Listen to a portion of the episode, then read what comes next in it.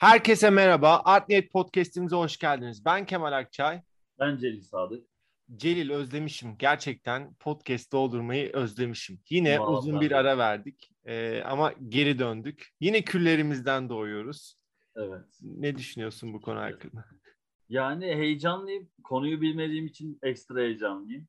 Ee, evet bugün dedim ki şimdi Celil şöyle bir e, yorum aldım. E, genelde Celil podcastlerde kendiyle alakalı bir sürü olayı paylaşıyor. Sen hep başkalarının başına gelmiş veya işte sanatçıların gelmiş hikayeleri anlatıyorsun dediler. Öyle mi? Sanat... Evet ben de dedim evet. ki iyi tamam o zaman ben de bir hikayemi anlatayım. Bir aklıma küçüklüğümden gelen bir hikaye var. Onu anlatacağım sana.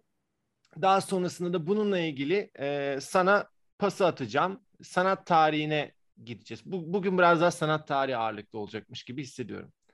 Şimdi tamam. 10 yaşındayım. Yıl 1996 ve e, mahallemizin bir futbol kulübü var. Çok da yakın e, bana ve ee, bir şekilde tabii ki arkadaşlarla da mahallede top oynuyoruz. Aileme söylüyorum. Ailem de sağ olsun izin verdiler. Bizim mahallede şöyle bir durum vardır. Ya Kur'an kursuna gidersin caminin ya da futbol takımına. Yani ya imam olursun ya futbolcu. Bu New York'tan çıkar ya ya peder şey ya rahip olursun ya mafya gibi. Bizde de öyle bir benzer şey var.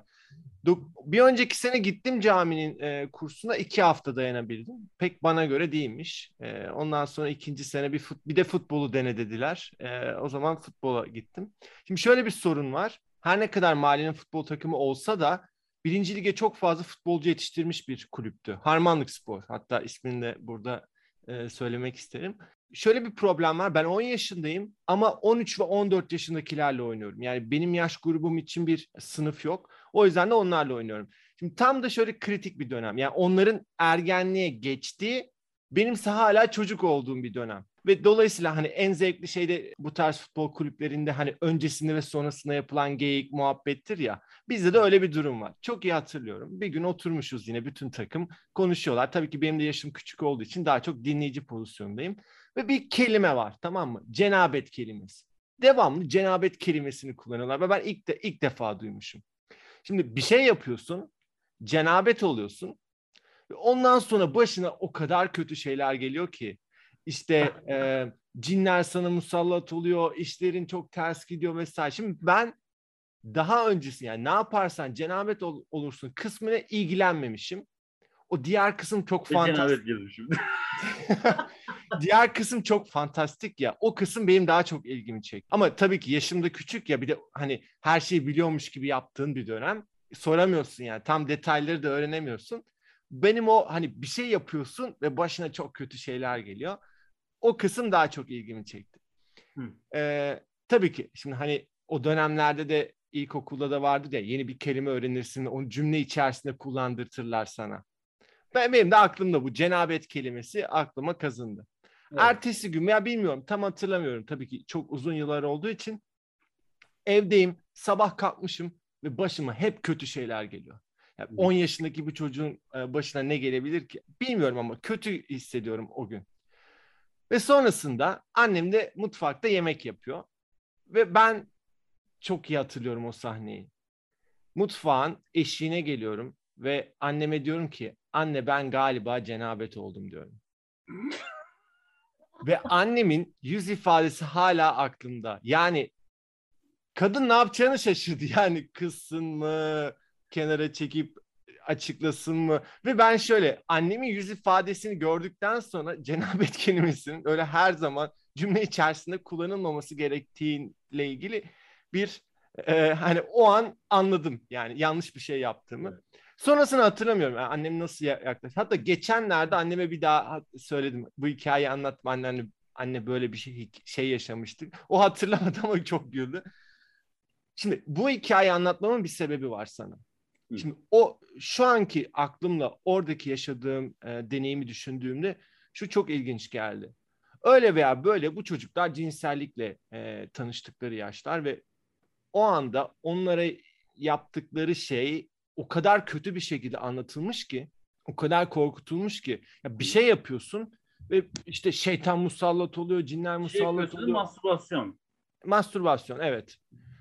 Ee, ve o yüzden de e, bir korkutma durumu yani cinsellikle tanışmanın bu şekilde olmasının da aslında ne kadar e, travmatik olduğunu görüyorsun. Şimdi ben, ben mesela e, çocuk aklımda gidiyorum anneme böyle bir şey söylüyorum. Belki annem çok ciddi bir şekilde tepki de verebilirdi. E, ve daha sonrasında düşünsenize cinsellikle yeni yeni tanıştığınız bir dönem ve e, bunu ailenizde ilk yaşadığınızda da şiddet görüyorsunuz. Bu sözlü de olabilir, fiziksel de olabilir. Çok acı bir şey. Şuna bağlayacağım. Şunu biliyorum. Özellikle sanat tarihinde de hani bu Rönesans öncesi sonrasında da aslında hep kilise finanse ediyor ya bu tabloları. Hı hı, evet. Aslında normalde de halkı bir noktada yönlendirmeye çalışıyor. Sana hem akımlardan hem de tablolardan bu tarz dini kullanaraktan cinsellik üzerinden de olabilir, başka türlerde de olabilir. Halkı korkutmaya veya inananları korkutmaya yönelik dediğim gibi tabloları, akımları veya hikayeleri sormak istiyorum. Bu arada yani günümüzde de hala geçerliliğini koruyan bir şey. Yani gerçekten hala din üzerinden e, yani dini yanlış tanıtmakla ilgili veya bu cinselliğin çok daha kötü bir şey olduğunu tanıtmakla ilgili bir sorun yaşanıyor e, ister istemez. O yüzden şimdi sözü sana bırakayım bu hikayeden sonra. Biliyorum pis pis sırıtıyorsun şu anda ama bu hikaye beklemiyordum. Neden pis pis sırıtıyorum kısmına geliyorum. Önce bir onu açıklayayım. Ondan sonra neye güldüğümü tam bir söyleyeyim. Şimdi bak, e, daha doğrusu arkadaşlar, e, sevgili dinleyicilerimiz. Kemal bana programı açarken dedi ki, ben de ki bugün ne konuşacağız hiç bilmediğim için. Dedi ki senin hakim olduğun bir konu konuşacağız. Başladı cenabetlik anlatmaya. Ve e, benim son zamanlarda başıma gelen olayları belki onları mı düşündün de bu Çünkü ben bir süredir hastalıktan, geçenlerde ufak bir operasyon geçirdim mesela, onlarla uğraşmaktan. Üstüne televizyonum kırıldı. Üstüne o kadar çok şey yaşadım ki dedim acaba bu hikaye bana mı gönderme Şey Bak hala çok güzel bir örnek verdin. Yani aslında hiçbir şekilde alakası olmayan bir durum. Ama biz hala o, o kelimeyi bu tarz başımız yani geyik olarak bana bile dendi yani. yani o kadar çok şey yaşadım ki e, git kurşun döktür ne, ne yapıyorsun falan filan gibi. Yani neyse hani şimdi e, konuyu nasıl diyeyim şeyde çok e, hayranlıkla dinledim. Yani e, Sakarya'daki spor kulübündeki cenabetlik hikayesini Rönesans'a bağlamış olmandan da gerçekten hani demiş Hani demiştim ya seyirciler kendi kişisel hikayelerimi anlatmıyorum diye bana kızıyorlar. Ya da bak bu Anlatmamamın bir sebebi varmış. A- anlatmamamın bir sebebi varmış değil mi yani? Sen anlatma abi falan diye mesajlar geliyor. Çok tadımız kaçtı o gün falan diye. Ya e, din üzerinden yani dinin korkunç gösterildiği, insanları bastırdığı örnekleri mi soruyorsun? Rönesans'ta ya da başka dönemlerde de olur. Yani Cinsellik her... üzerinden yani cinselliğin günah olduğuyla alakalı belki de. Şimdi şöyle aslında e, hadi en geri... daha ahlakçı bir bakış açısından yaklaşan tablolar, akımlar. Hmm. Şimdi ahlakçı olarak bakanlar elbette ki orta çağda çok karanlık bir dönem var. Hani e, orada zaten kilise resim sanatını çok etkili kullanmaya çalışıyor. Resimleri yapanlar sanatçı kategorisinde çok e, şey yapılmıyor. Kategorisine çok konulmuyor. Onlar din adamları, e, manastırda yetişen, büyüyen din adamları. Onların yaptığı resimler bunlar. E tabii ki de bu resimlerde İsa'nın, Meryem'in, e, işte Yusuf'un, diğer kutsal kişilerin yüz ifadeleri çok ciddidir. Hatta korkutucudur. E, mesela İsa tasvirlerinde Pantokrator İsa dediğimiz bir İsa modeli vardır. Evrenin hakimi. Çok korkunçtur.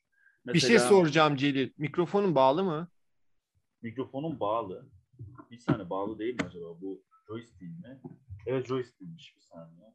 Celil mikrofonu bağlamayı unutmuş. Bundan sonra daha güzel bir sesle e, evet. dinliyor olacağız. Ee, yani bizim e, işte sanat tarihinde karşılaştığımız örneklerde işte İsa Pantokrator İsa'dır. E, mesela bebek İsa'larda bile biz bu Pantokrator yani evrenin hakimi tavrını görürüz. Takdis işareti yani böyle iki parmağını havaya kaldırır, kutsama hareketi yapar. İşte bir elinde İncil tutar, böyle dik bir şekilde, korkunç bir şekilde izleyiciye bakar. Ee, İsa'nın mesela annesi Theotokos Meryem diye bir tasvir e, şekli var. Hani Tanrı anası. Onlarda ifadeler çok ciddi ve serttir. Ama e, bunun genel olarak hayatla ilgisi vardır. Sadece cinsellikle ilgisi yoktur. Genel hayatla bir alakası, ilgisi vardır.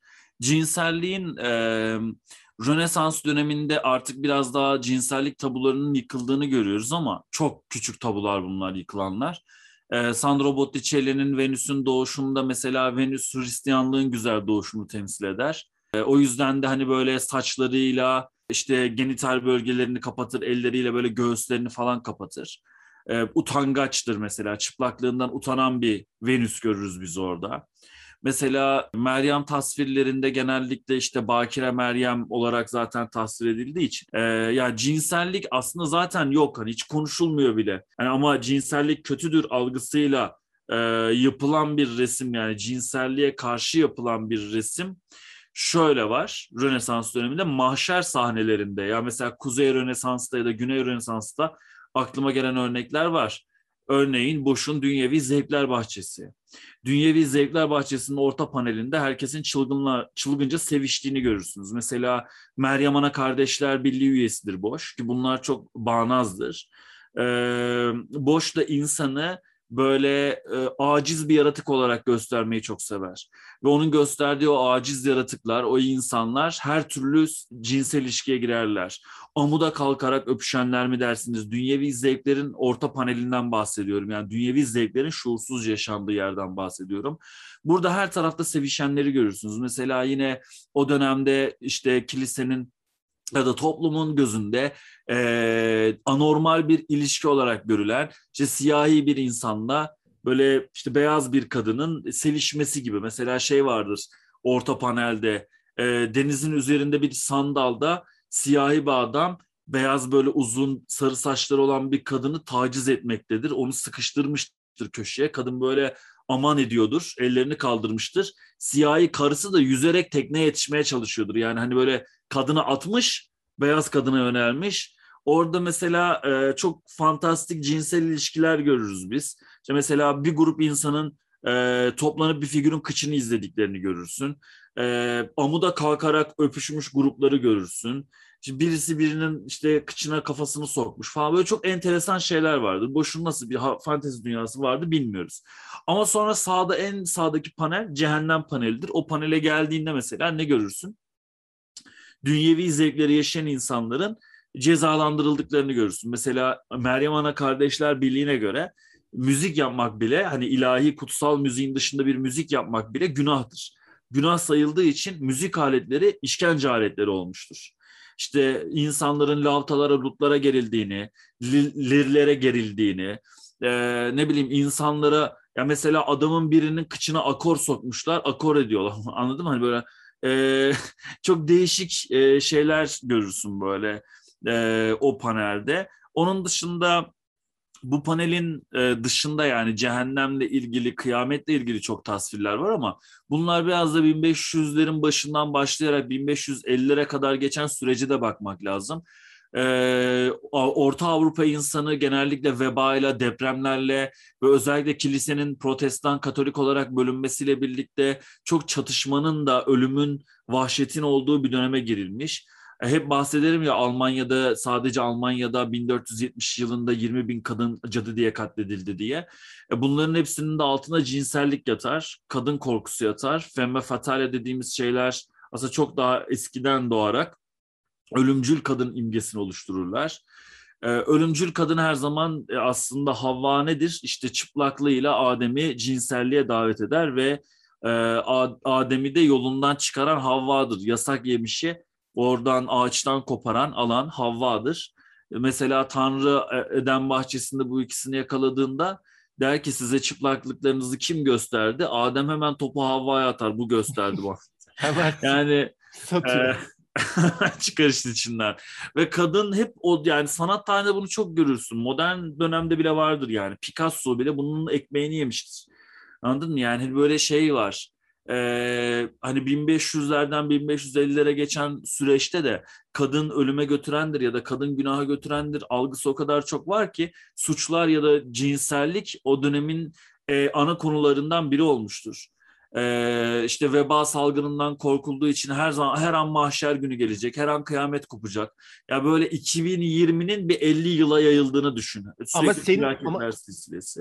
Ama senin anlattığından benim anladığım şu. Yine de erkek masum.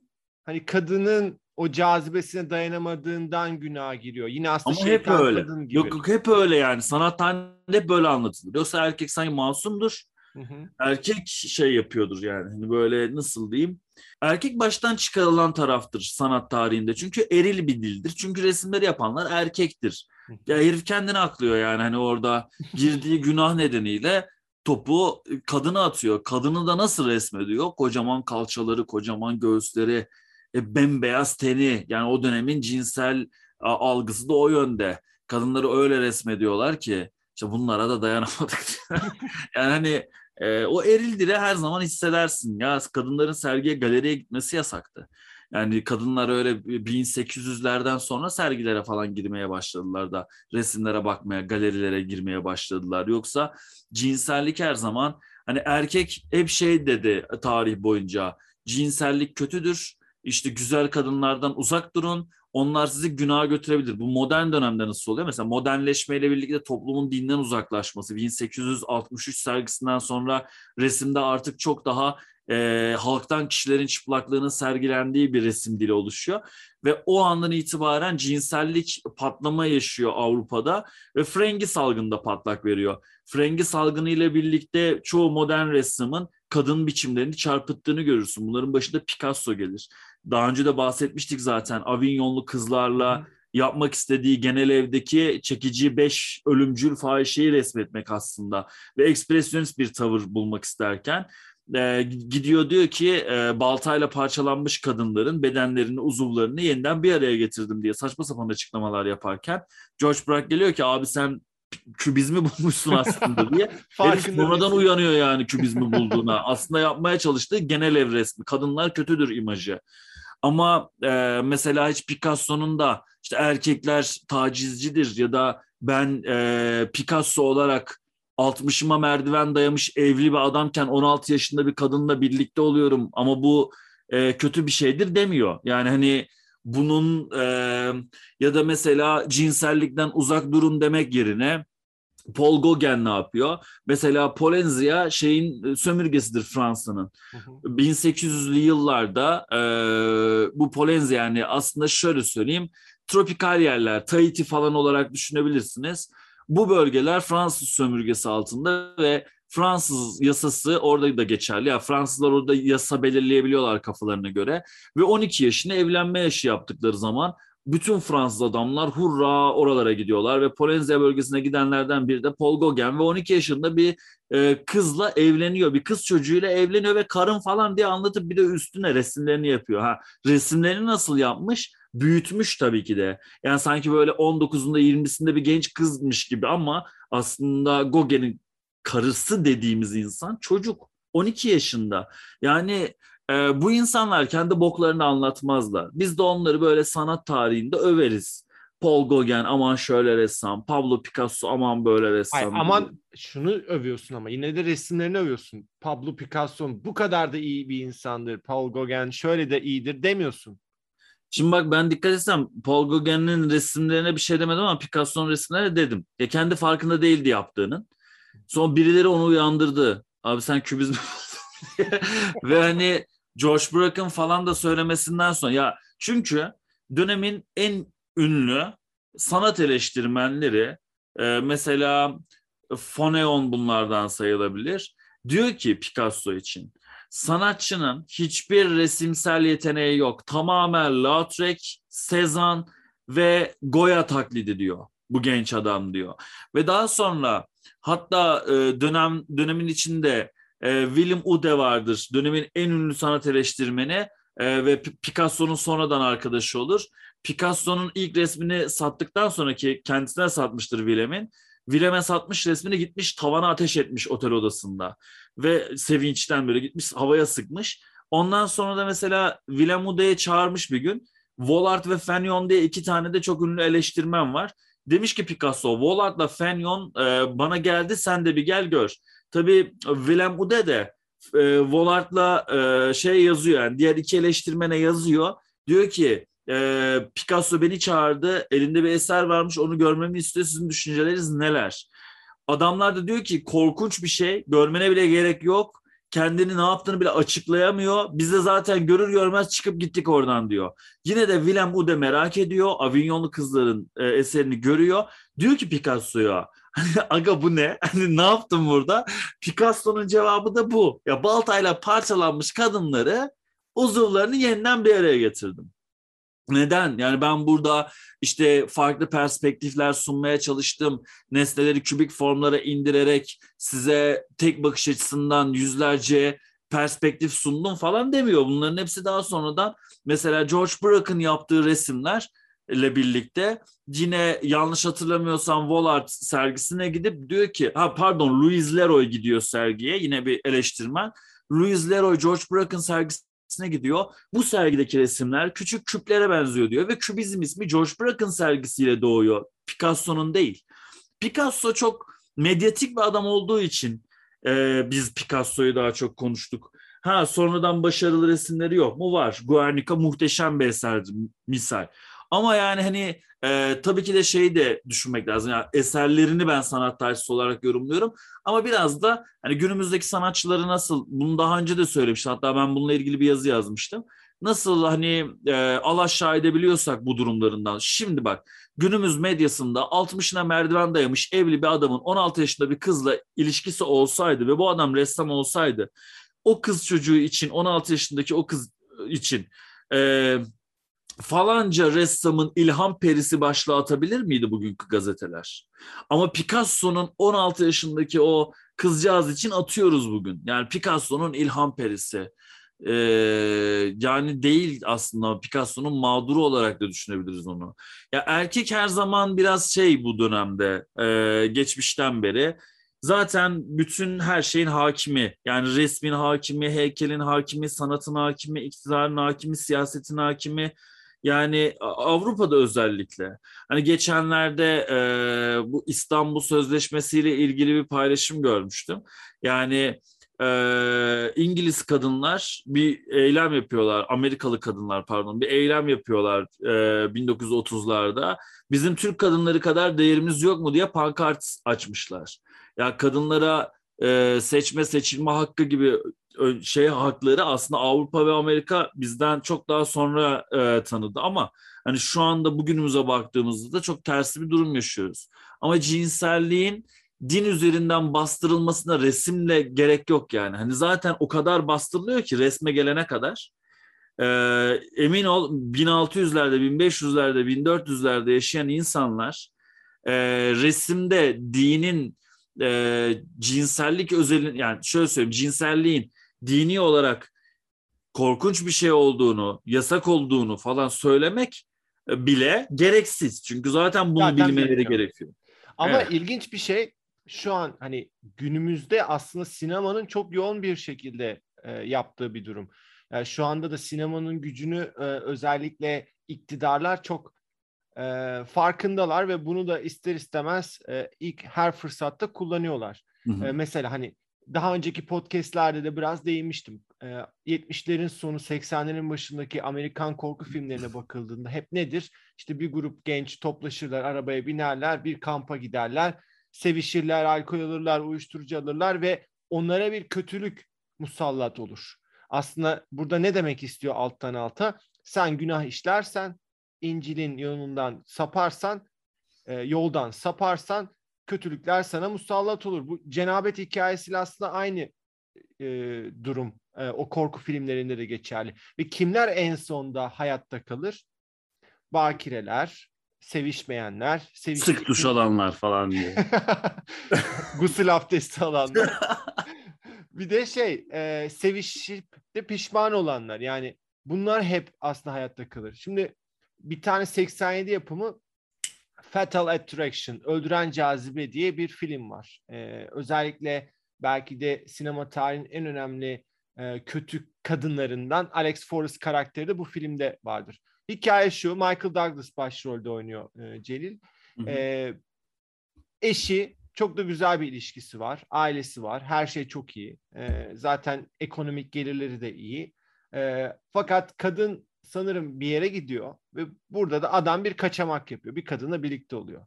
Her şey çok güzel. Tek gecelik bir ilişki olacağını düşünüyor Michael Douglas. Fakat kadın bu adama musallat oluyor. Yani bırakmıyor onu, takıntısı haline getiriyor. Ve adam ne yaparsa yapsın ondan kurtulamıyor. Ama her kurtulamadığı zaman kadın daha da baskı uygulamaya başlıyor. Artık kadın kendi eşiyle tanışmaya başlıyor, tehditler ediyor vesaire vesaire. Burada bile aslında alttan alta şunu işlemeye çalışıyor.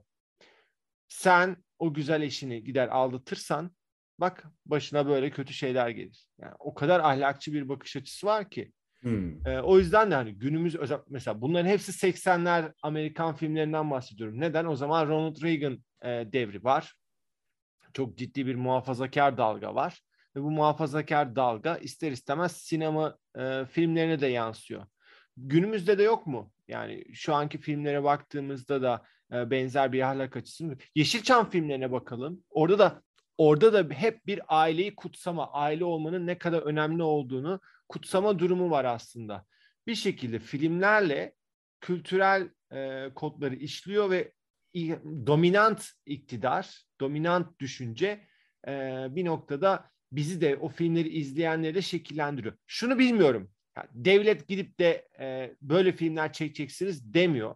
E, belki de e, bu karşılıklı bir durum da olabilir. Yani e, halk da bunu istediğinden olabilir veya o dominant ideolojiden yetişen insanlar da böyle filmler yapmak istiyor olabilir veya o muhafazakar akıma katılıyor olabilir. Bilmiyorum. Bunun üzerine bayağı araştırmak gerekiyor. Ama hani sinemada belki de hani sen sanat tarihinden bahs yani sen, senden anladığım şu.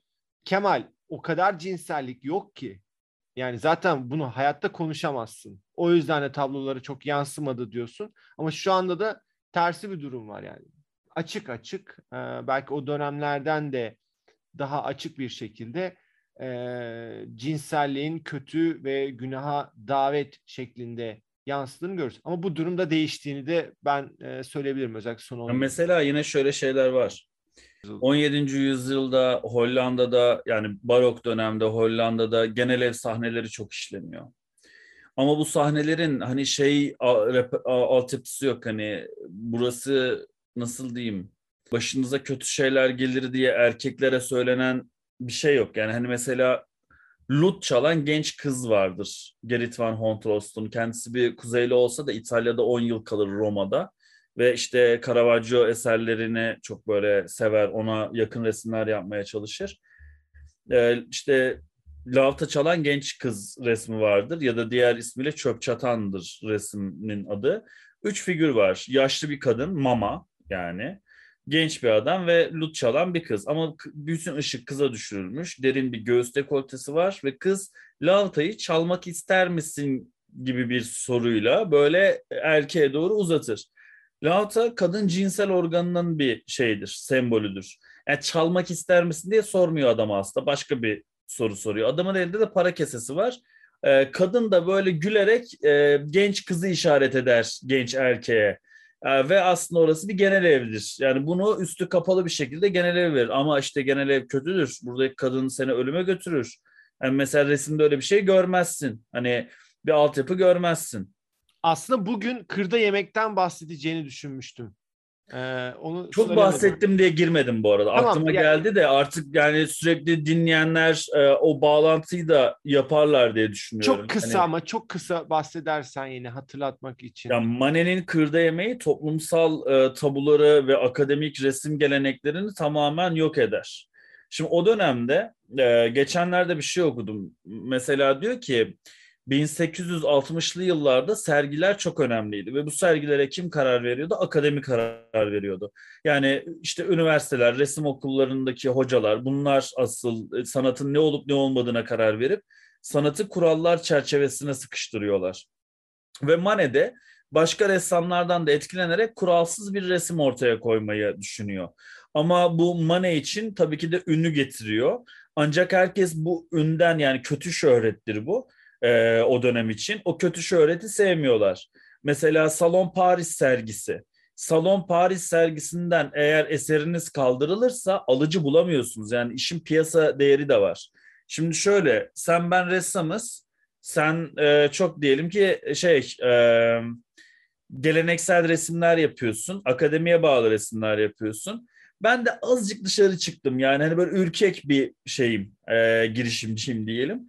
Hani ufak bir dışarı çıktım akademinin dediğinden ve akademi benim resimlerimi sergiden kaldırttı. Şimdi kaldırttığı zaman ben e, doğal olarak hani damga yiyorum ve alıcılar, o dönemin alıcıları ya akademinin reddettiği herifin resimlerini mi alacağız diyerekten resimleri almıyorlar. Mane daha akıllı bir şey yapıyor. Mane çok cesur giriyor olaya ve sansasyon yaratacak bir resimle bütün Avrupa'nın tanıdığı bir ressam haline geliyor.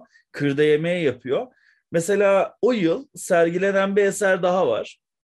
Ee, Alexander Cabanel'in Venüs'ün doğuşu vardır. Venüs'ün doğuşunda erotizm akar resmin her yerinden. Venüs çırılçıplak denizin üzerinde uzanıyordur.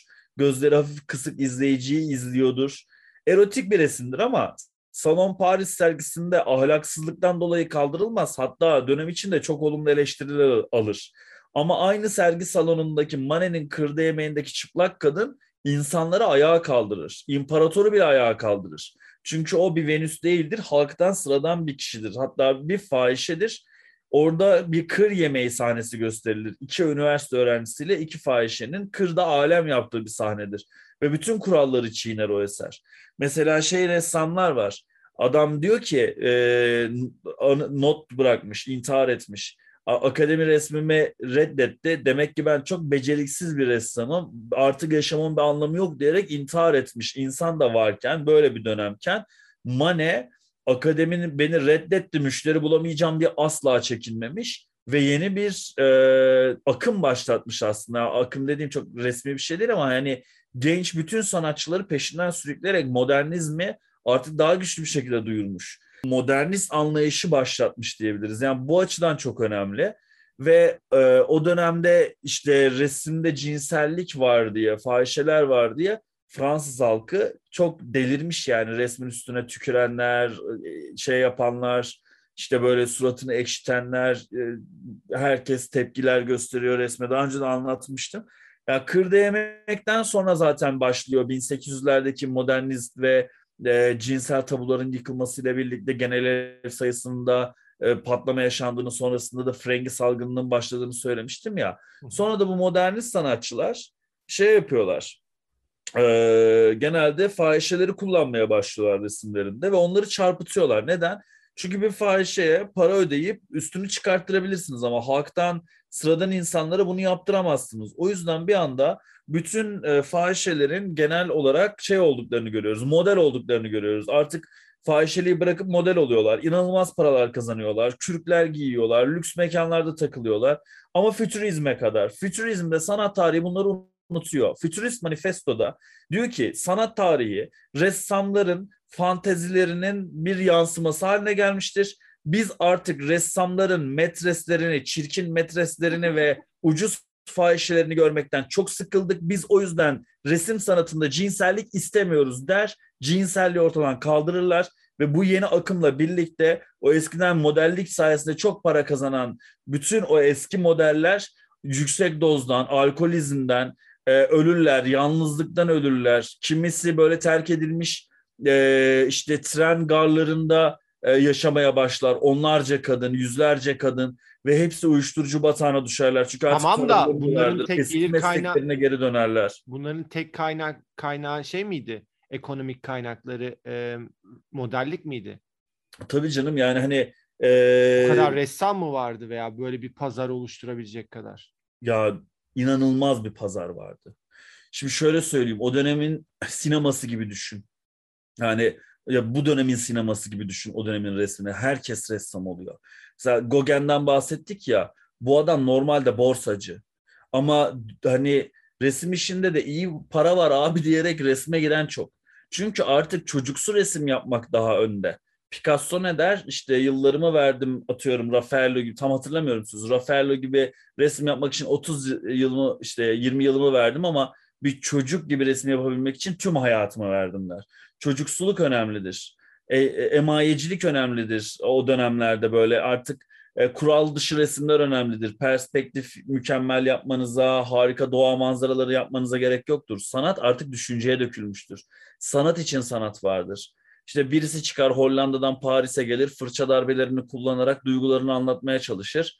O anda kimse anlamaz ama fark edildiğinde bu adamın adı Van Gogh olur ve bütün Avrupa bir anda adama tapmaya başlar.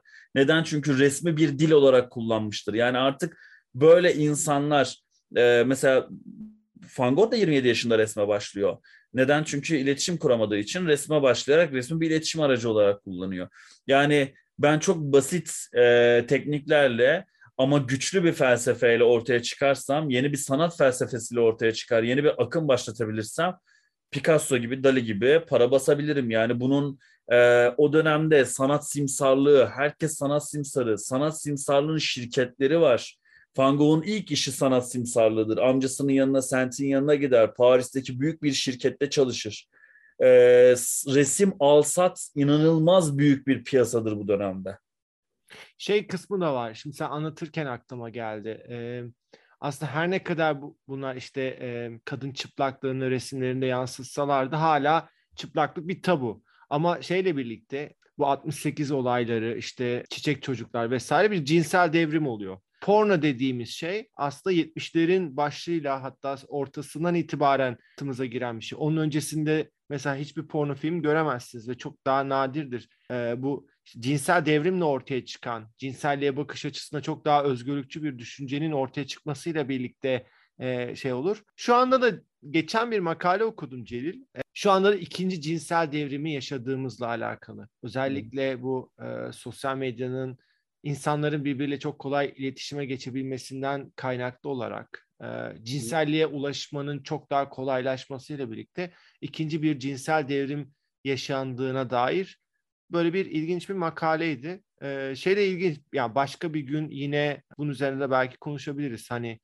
eskiden nasıldı, sanata yansıması nasıldı? Yani daha böyle sanat tarihi değil de daha 20. yüzyıl, evet. 21. yüzyılda e, nasıl bir yansıması var? Şu Hı-hı. an biraz e, şey, bu konuya girersek uzatacağız. Burada istersen yavaştan keselim. Ama Olur. ileride belki yine bunu konuşabiliriz. Sevi- seviyoruz cinsellik konuşmayı anladığım kadarıyla. Yani aslında kanayan yaramız olduğu için kanayan yaramız derken Celil yani öyle cinselliği insanlar cinsellik konusunda tam eğitilemedikleri için günümüzde bu kadar şiddet olayı bu kadar cinayet işleniyor. Mesela, yani mesela hikaye anlattım sana ilk cenabet ve gülüyorsun. Muhtemelen dinleyenler de böyle kıkır kıkır gülüyor. Aslında o kadar normal şeyler ki. Tabii Belki de bunu normal olarak algılamamamızda bir problem var. Yani e, mesela şey demiştin ya hani annem çok ters bir tepki verebilirdi. Şimdi bak e, öyle bir nesil yetişti ki ya bizim şeyden bahsetmiyorum jenerasyondan bir ebeveyn nesli yetişti ve bunları çok e, şey yani herkesten bahsetmiyorum.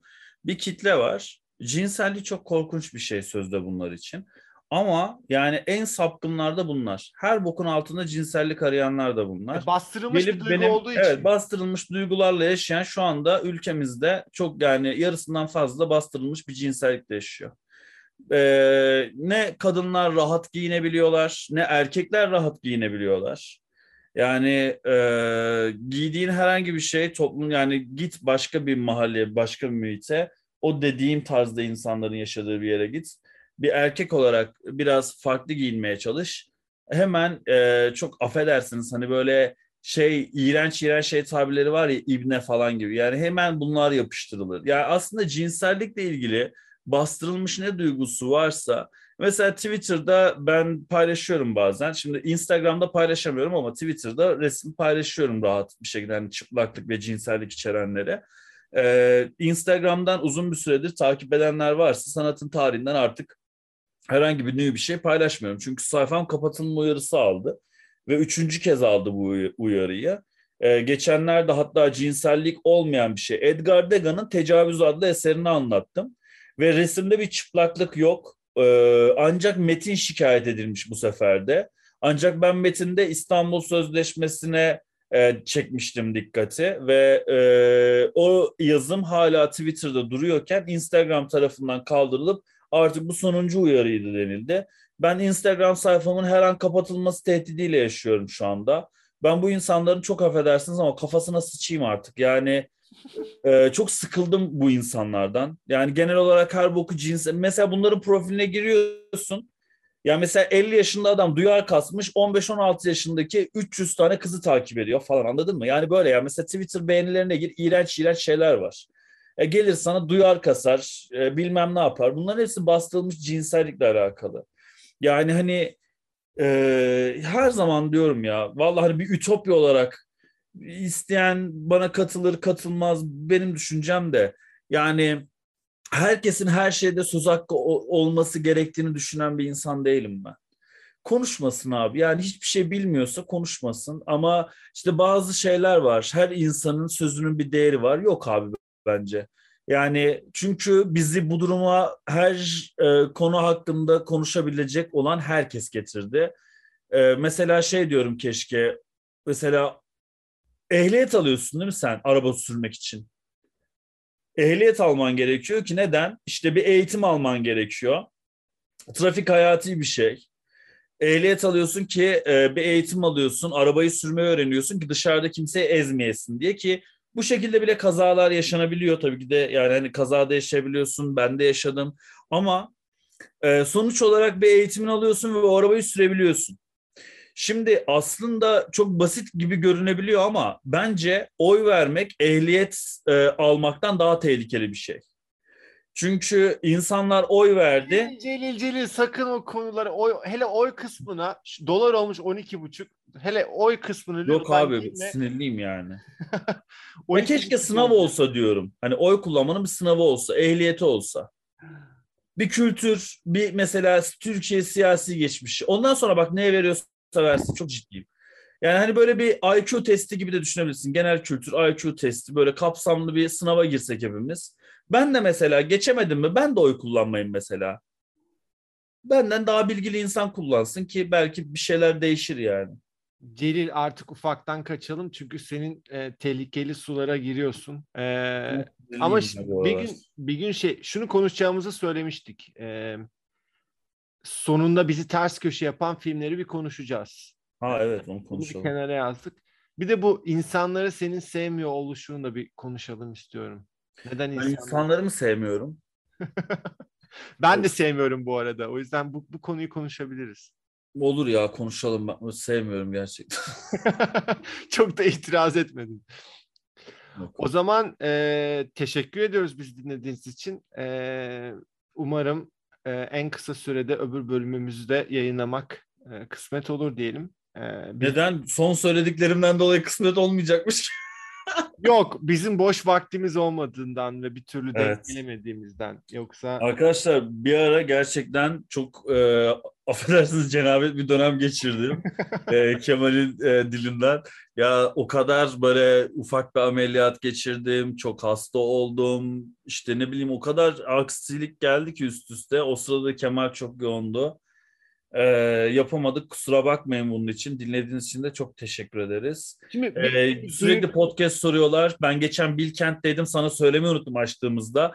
Daha Bilkent'e geldim. Bilkent'in kapısındayım. Yani giriş yapacağım. Ben etkinlik için geldim dediğimde hemen 3-5 kişi geldi. Kemal Bey selam söyleyin. İşte biz podcast'te dinliyoruz. Yeni bölüm niye gelmiyor falan filan dediler. Tanıdılar falan. Çok mutlu oluyorum. Böyle hani iki dakikada olsa ayakta bir sohbet ettik. Seminere de gelmişler. Herkese çok teşekkürler buradan ilgilenen, dinleyen. Biz kendi kendimize konuşuyoruz. Sohbetimize hani eşlik eden herkese teşekkürler. Celil ile 21 Aralık'ta bir e, KATÜ, Karadeniz Teknik Üniversitesi'nde bir seminer vereceğiz. E, bizim iç, İş Bankası sponsorluğunda ve ilk defa böyle bir e, evet. üniversitede öğrencilerle buluşma şansımız olacak. E, belki de orada da yüz yüze de bir podcast doldurabiliriz veya bir iki bölüm doldurabiliriz eğer boşluğumuz olursa. Evet. İlginç bir tecrübe olabilir. O zaman teşekkür ediyoruz. Gelecek hafta görüşmek üzere diyelim. Hoşçakalın. Fasulyeleri de bekliyoruz. Hoşçakalın.